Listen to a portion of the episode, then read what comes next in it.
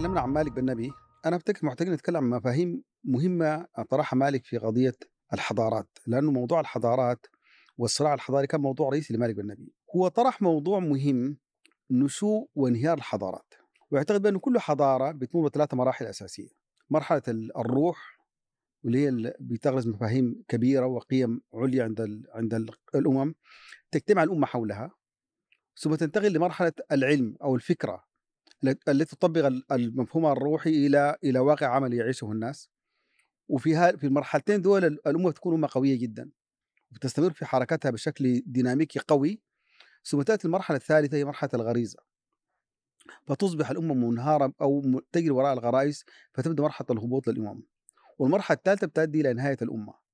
ولذلك حتى لو حتى لو كانت المفاهيم موجودة يعني اليوم إحنا في الغرب بيجينا مفاهيم غرائزية لا, لا يمكن يعني مفاهيم تافهة عندنا اليوم لو جات في مجتمعنا. أنا أفتكر أنه الغرب الآن يعيش المرحلة الثالثة هذه مرحلة الحضارة مرحلة الغرائز. بما يعني الحضارة الغربية على وشك أن تنهار بشكل أو بآخر صحيح انهيارها لا يأتي بين يوم وليلة.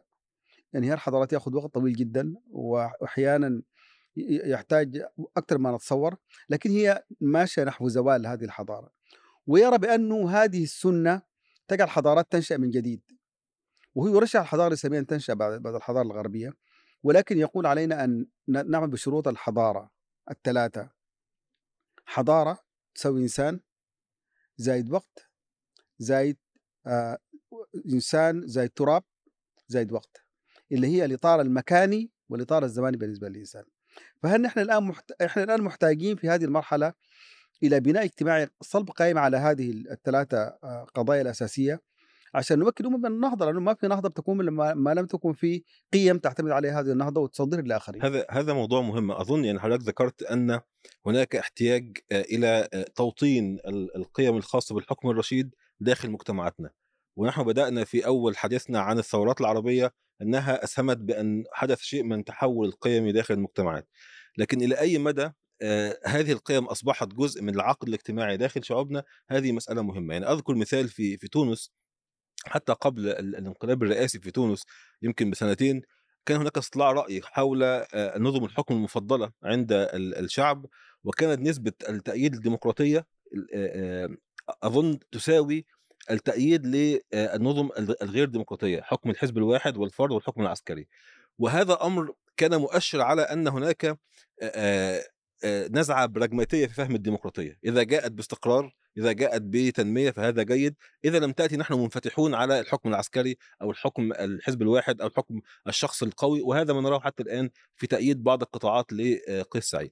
فهناك أظن جهد مهم وواجب مهم من أجل توطين مبادئ وقيم الحكم الرشيد داخل مجتمعاتنا حتى يكون أي تغيير تغيير مستقر وطويل الأمد ليس فقط يعني تأييد مشروط بالفاعلية. هو طبعا هذا جزء من النضال اللي اللي حاصل واللي بيدفع ثمنا له عدد كبير من المفكرين من أرواحهم. يعني شوف الآن السجون العربية بمن تقط... بمن تمتلئ؟ تمتلئ بأصحاب الرأي الذين يرتقون بمستوى وعي الناس من خلال طرح هذه الأفكار. آه، فهي المعركة هي حول هذا الأمر. وهناك بقى في المقابل هناك حملة منظمة للتشكيك في هذه القيم. يعني الآن كما ذكرنا فكرة الديمقراطية تربط بأنها أجندة خارجية ليس مطلبا داخليا كأن الشعوب في المنطقة قد يعني إيه تطلب الاستبداد لكن هناك يعني خطط أجنبية من أجل تغيير وعي الشعوب نحو الديمقراطية أو أنها طريقة لإضعاف الدولة. وتصبح الديمقراطية في, تناقض مع الدولة، أنت ديمقراطي أنت تريد أن يعني تخدم أجندات تضعف الدولة، كل هذه كل هذه الخطابات، كل هذه يعني السرديات تستخدم من الحكومات؟ أن الشعب غير مهيئ للديمقراطية. وكأننا يعني شعوب يعني عالة على الحضارة، نحن شعوب يعني موطن الحضارة لدينا يعني مدنية قديمة جدا، لكن فكرة أننا الآن غير مستعدين للحضارة للديمقراطية.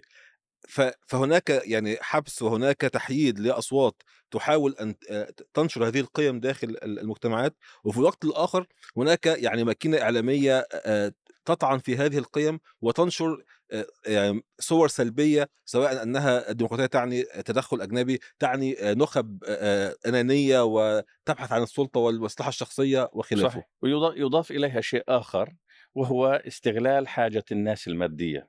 يعني اليوم الناس يعني معظم معظم الشعوب العربية باستثناء منطقة الخليج تعاني من من من ضائقة ضائقة اقتصادية وصعوبات في المعيشة.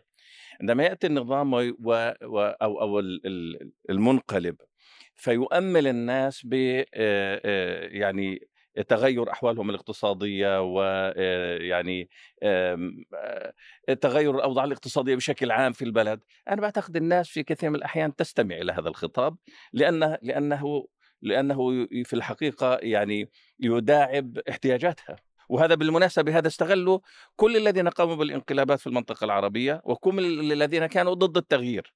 كانوا في النقطة التي تفضلت بها اللي هي موضوع الديمقراطية والتدخل الخارجي وأننا نحن نحافظ على السيادة الوطنية. والأمر الآخر وعود الناس بأن ظروفهم الاقتصادية ستتحسن. هو يجب فهم طبعا احتياجات الناس ويجب فهم الطبيعة البشرية التي ذكرها ربي سبحانه وتعالى في القرآن آمنهم من خوف وأطعمهم من جوع. أو أطعمهم من خوف وآمنهم من جوع. آمنهم من خوف وأطعمهم من جوع. الطبيعة البشرية الإنسان طبعا تعمل كل التغيير الذي يقوم به الإنسان من أجل تحقيق الأمن والاستقرار من ناحية وال وال والرزق وال والمعيشة والكريمه من ناحية ثانية الأمن والرخاء فهذه هي هدف المجتمعات من أي تغيير يحصل. وبالتالي كان لديهم أمل كبير بدايه الثورات في أن تتحقق هذه الأهداف ولم تتحقق بصفة سريعة. ربما لم تتحقق بأشكال أو بالحجم وبالمدى وبال وبال وبالطلب الذي كان ينتظره الناس. فلهذا السبب صارت ردة فعل.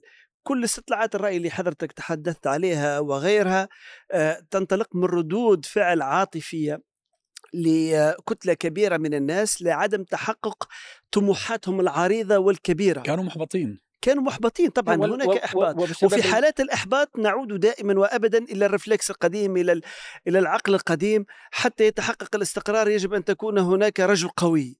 الرجل القوي الذي يحقق الاستقرار. الرجل القوي الذي يجلب الأمن. ثم الاستقرار هي محطة ثانية للاستثمار ول... ول... ول... وفي النهاية لتحقيق العيش الكريم وللحصول على ال... شوف من المفارقات العجيبة حقيقة. أن الدول الاستبدادية التي تشوه مفهوم الديمقراطية أو آه، تقول بأن الديمقراطية تدخل خارجي وأجنبي إلى آخره إنما تستفيد من حلفائهم من حلفائهم في الغرب الذين يدعون أنهم يتدخلون في قضايا الشعوب بسبب رغبتهم في نشر الديمقراطية. آه، جزء من البلبلة أن بعض الناس فعلا يظنون أن الولايات المتحدة الأمريكية تريد أن تنشر الديمقراطية آه، في بلداننا مع إنه هذا لا يخطر ببال سياسي غربي على فكرة. أنا في 93 آه، دعيت كنت أدير منظمة في لندن اسمها Liberty for the Muslim World منظمة حقوقية. فدعتني منظمة حقوقية في الولايات المتحدة اسمها Lawyers for Human Rights Lawyers Committee for Human Rights لجنة المحامين من أجل حقوق الإنسان. دعوني لحضور مؤتمرهم السنوي وعملوا لي جولة ولقاءات. إحدى اللقاءات كانت وهذيك كانت الفترة فترة اعتقالات في السعودية. وإحنا كنا بندافع عن حقوق المعتقلين في السعودية في ذلك الوقت. آه، فأخذوني زيارة إلى مسؤول آه، بسموه the Saudi Desk في الخارجية الأمريكية. مكتب يعني هو يباشر العلاقة مع السعودية. ودخلت وجلست فبيعرفوا علي المحامي اللي معايا ويقول له هذا فلان آه، يدير منظمة كذا وهم الآن يدافعون يطالبون بإطلاق سراح المعتقلين. آه، فبدأت أتكلم أنا. خلاني أتكلم شوية وبعدين انتبه لي قال أي حقوق إنسان تتكلم عنها؟ نحن السعودية بالنسبة لنا ثاني أهم دولة في العالم. ده أنا لا يهمني حقوق الإنسان.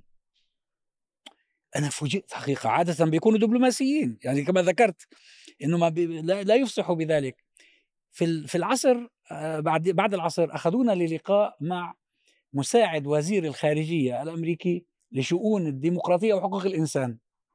وكان عائدا لتوه من زيارة إلى الصين وحدثنا عن إنه والله يجب آه، محادثاتنا مع الصين إيجابية وفي آفاق للتعاون. فأنا رفعت يدي وقلت له أنا في هذا الصباح كنت في زيارة إلى فلان فلاني في وزارتكم في الخارجية وهذا ما قاله لي فما تعليقك؟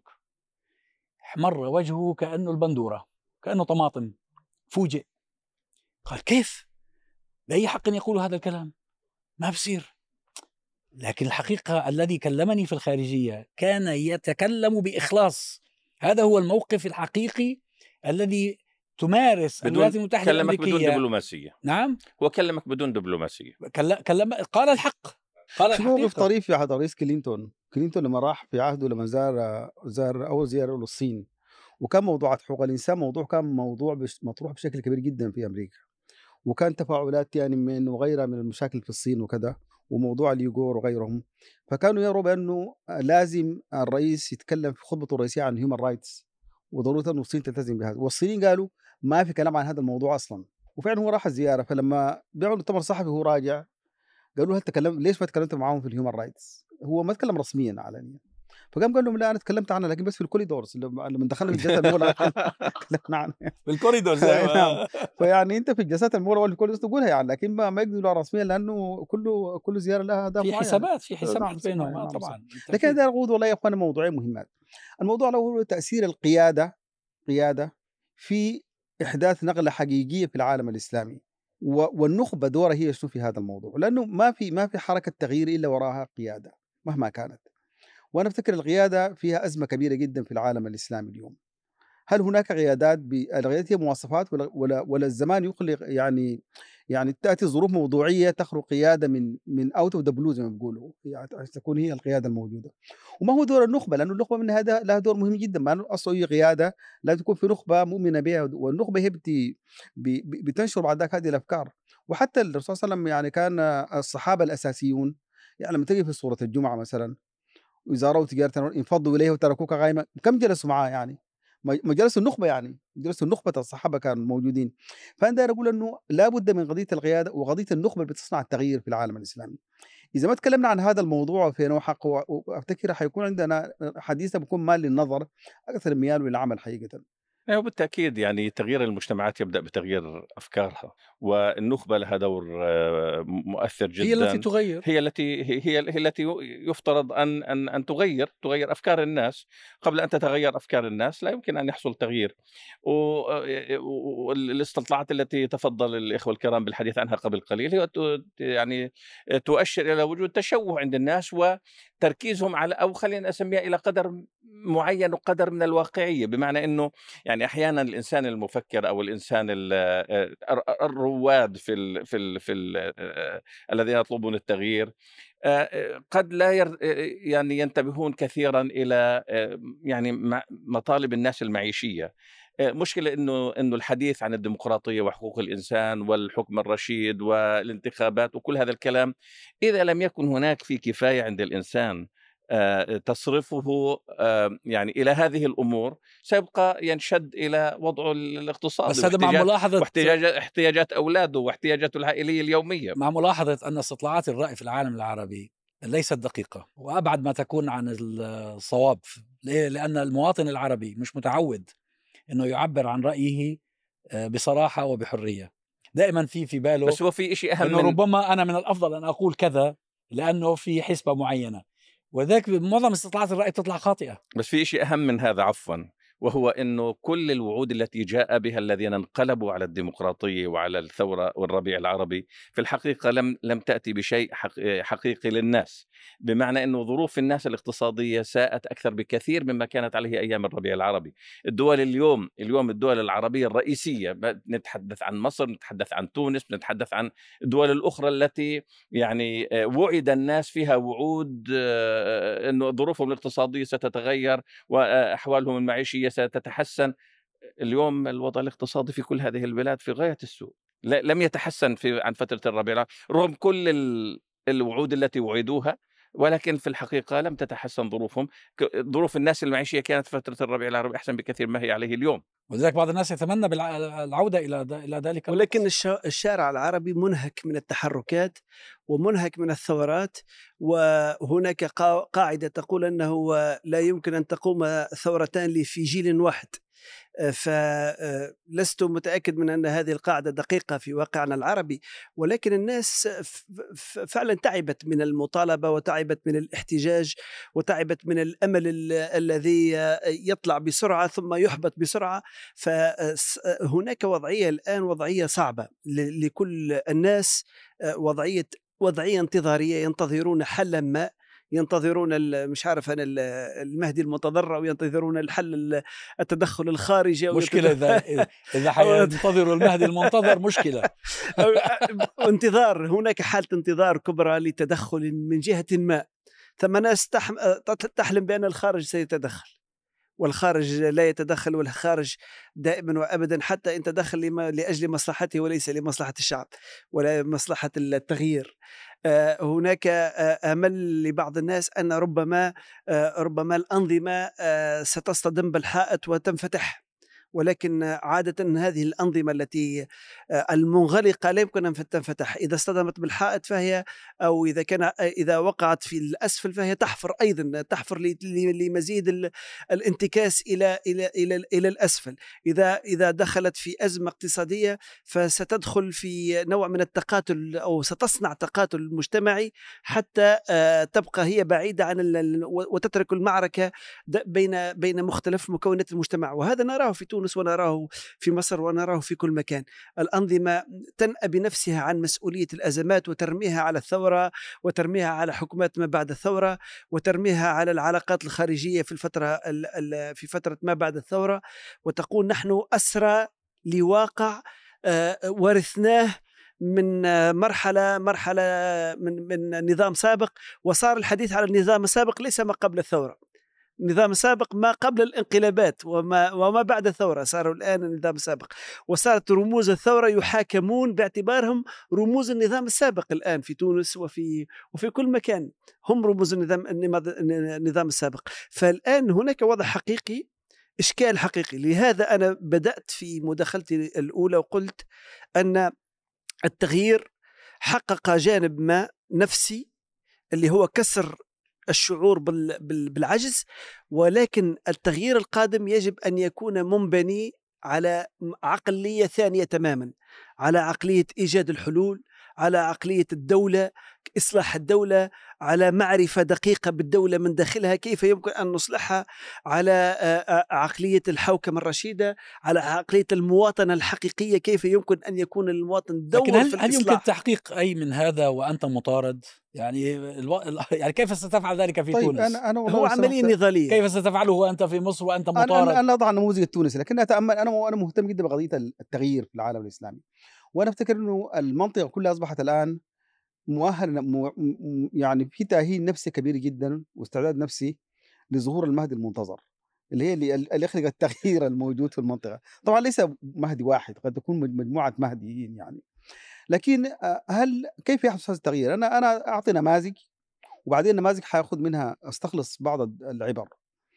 يعني تابعنا إحنا في 90 91 مثلا 92 ما حدث في الجزائر. يعني جبهة التحرير ال- ال- ال- الجزائرية جبهة قديمة نشأت قادت حركة جهاد ضخمة جدا وأخرجت المستعمر الفرنسي وكانت هي قوة ضخمة جدا حكمت الجزائر سنين طويلة منذ الاستقلال لكن لما حصلت الأزمة في جبهة التحرير الجزائرية ويعني وظهر الإعداد للانتخابات ظهر شخص ما كان معروف للناس ما كان يعرف الشيخ عباس مدين رحمة الله عليه ما كان معروف للناس. لكنه هو قرأ الشارع قراءة صحيحة رأى بأنه هذا الشارع الجزائري يحتاج إلى خيار إسلامي لكن الخيارات الإسلامية المطروحة كلها الشارع لم يثق لا يثق فيها. ولذلك رأى بأنه هو لو جمع هذه السيارات وظهر بنفسه كقيادة جديدة يمكن التف الناس من حوله وصدق في ذلك. الجبهة الإسلامية في سنة واحدة حقت ما لم حققه يعني هزمت جبهة آه، قوية جدا وكانت حصيلة معصية على التغيير في النهاية. بشخص ما كان ما كان في ما كان في الساحة السياسية الظاهرة أصلا. طيب آه، لو أخذنا نموذج ثاني قد يكون معروف لديكم كثير ما حصل مثلا في رواندا. بعد المجزرة الكبيرة جدا راح فيها أكثر من مليون شخص وكذا من كان يعرف بول كاغامي مثلا؟ ما كان معروف ما كان شخص بيعرفه كان خرج برضه out of the blue وفجأة عمل تغيير وإصلاح في دولة غير معقول. أصبحت تع- تعد الآن نموذج في الشفافية نموذج في الديمقراطية نموذج في حكم المجتمع المدني. ما كان حد بيعرفها. طيب في تركيا في في 2001 آه الرئيس طيب أردوغان أنشأ حزب. الحزب في سنة واحدة حقق يعني هزم حزب قام من 1919 وظل 20 سنة يحكم. أنا أفتكر أنه الظروف المحيطة هي اللي تخلق القائد لكن العبرة دار أخذها بالنهاية أنه يجب أن لا نبني على قياداتنا الظاهرة في شكلها الحالي الموجود. لابد أن نفتح المجال لجيل جديد هو الذي يحقق التغيير. ولا بد أن تكون أنه قيمنا الأساسية تكون هي نبني عليها.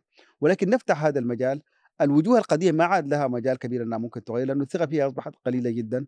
التشكيلات القديمة قد لا تكون هي التشكيلات التي تقوم نفتح الباب لجيل جديد لرؤية جديدة وممكن يظهر القادة الظروف تفرض القادة الجدد في العالم وسيعمل تغيير كبير جدا في العالم الإسلامي إن شاء الله. أنا أعتقد إنه الأجيال الجديدة لا تريد لا تحتاج أن يفسح أن يفسح لها أحد المجال. هي بدها تنزل المجال. هي هي اليوم اليوم التسارع في في كل شيء في وسائل التواصل بين البشر اليوم. ينتج يعني قيادات جديدة ليس بالطريقة التقليدية. اليوم قدره الناس على التواصل الاستاذ عماد قبل قليل قال إنه إنه قد لا يكون من السهل حصول ثورتين في جيل واحد. ولكن والسؤال هو شو تعريف الجيل؟ وخاصة وهل يتأثر هذا بالظروف الحالية المتسارعة جدا؟ أنا بعتقد أنه اليوم وسائل التواصل الاجتماعي قادرة على أن تجمع الناس وقادرة على أن توعي الناس وقادرة على أن تنتج جيلا قياديا جديدا مختلف عما كان عليه الوضع في السابق. ولذلك أنا أكثر تفاؤلا وأعتقد أن أن وضع العالم العربي لن يطول على ما هو عليه الآن. بالعكس لسنا لا ننتظر لا مهدي منتظر ولا ننتظر أجيال. أنا بعتقد إنه الظروف يمكن أن تتغير في العالم العربي بفعل الوضع الداخلي ليس بانتظار قدوم دعم خارجي سيأتي من الداخل المهدي المنتظر ما حيجي من الخارج مش مفروض. لا لا أقصد أنا إنه جهود جهود الناس اليوم جهود الشباب اليوم قادرة على أن تحدث هذا التغيير دون انتظار لأنه عندما نتحدث عن المهدي المنتظر في الحقيقة نحن كأننا نتحدث عن شيء مصلح يأتي, يأتي. مصلح من خارج القدرات البشرية. وهذا ميتافور هذا, هذا, يعني هذا كناية. ليس هذا هو المقصود. قدرة الناس وفعل الناس وإمكانيات الناس أنا بعتقد أنها قادرة على أن تنتج جيلا جديدا قادرا على التغيير. أما أؤكد لك آه، شيء انطلاقا من الحالة النفسية للتونسيين الآن ربما حتى في البلدان العربية الأخرى أغلبهم أعتقد يشتركون معنا في نفس الشيء أن الناس لن تخرج إلا إذا رأت أمل أمل حقيقي في إمكانية تحقق نتيجة من أي حراك شارع قادم. إذا وجد الأمل سيتحرك الناس تدريجيا ستتحرك النخب المؤمنة به أولا ثم تلتف الناس حولها. إذا ما زال الأمل غير واضح وإذا ما زالت الرؤية ما زالت لم تكن ليست واضحة تماما.